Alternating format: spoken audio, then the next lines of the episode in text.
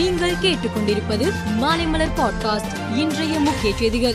சட்டசபையில் கடந்த நிதிநிலை அறிக்கையில் ஆயிரம் புதிய பேருந்துகள் வாங்கப்படும் என்ற அறிவிப்பு வெளியிடப்பட்டதை தொடர்ந்து இப்போது முதற்கட்டமாக அறுநூறு பேருந்துகளை கொள்முதல் செய்ய அரசு ஒப்பந்த புள்ளி கோரியுள்ளது.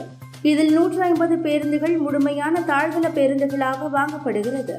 இந்திய ரயில்வேயின் சுற்றுலா ரயில் திட்டத்திற்கு பொதுமக்கள் மத்தியில் நல்ல வரவேற்பு கிடைத்து உள்ளதாக ஐஆர்சிடிசி பொது மேலாளர் கே ரவிக்குமார் தெரிவித்தார். அமைச்சர் செந்தில் பாலாஜிக்கு தொடர்பான இடங்களில் அமலாக்கத்துறை அதிகாரிகள் சோதனை நடத்தி வருகிறார்கள்.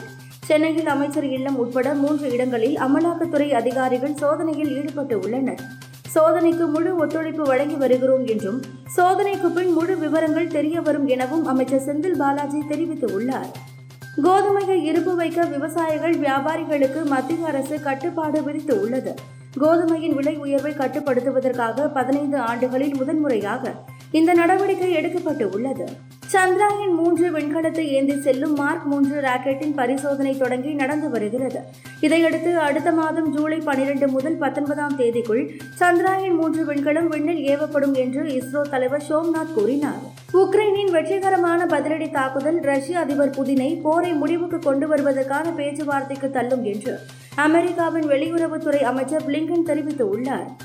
கால்பந்து உலகின் தலை சிறந்த வீரரும் அர்ஜென்டினா அணியின் கேப்டனுமான மெஸ்ஸி மற்றும் அவரது அணி வீரர்கள் ஆஸ்திரேலியா அணிக்கு எதிராக நட்பு ரீதியிலான போட்டியில் விளையாடுவதற்காக சீனா சென்றனர். சீனாவின் பீஜிங் விமானத்தில் மெஸ்ஸி வந்து இறங்கியதும் போலீசார் அவரை சுற்றி வளைத்து அதிகாரிகளிடம் ஒப்படைத்தனர். இதனால் விமான நிலையத்தில் பரபரப்பு ஏற்பட்டது.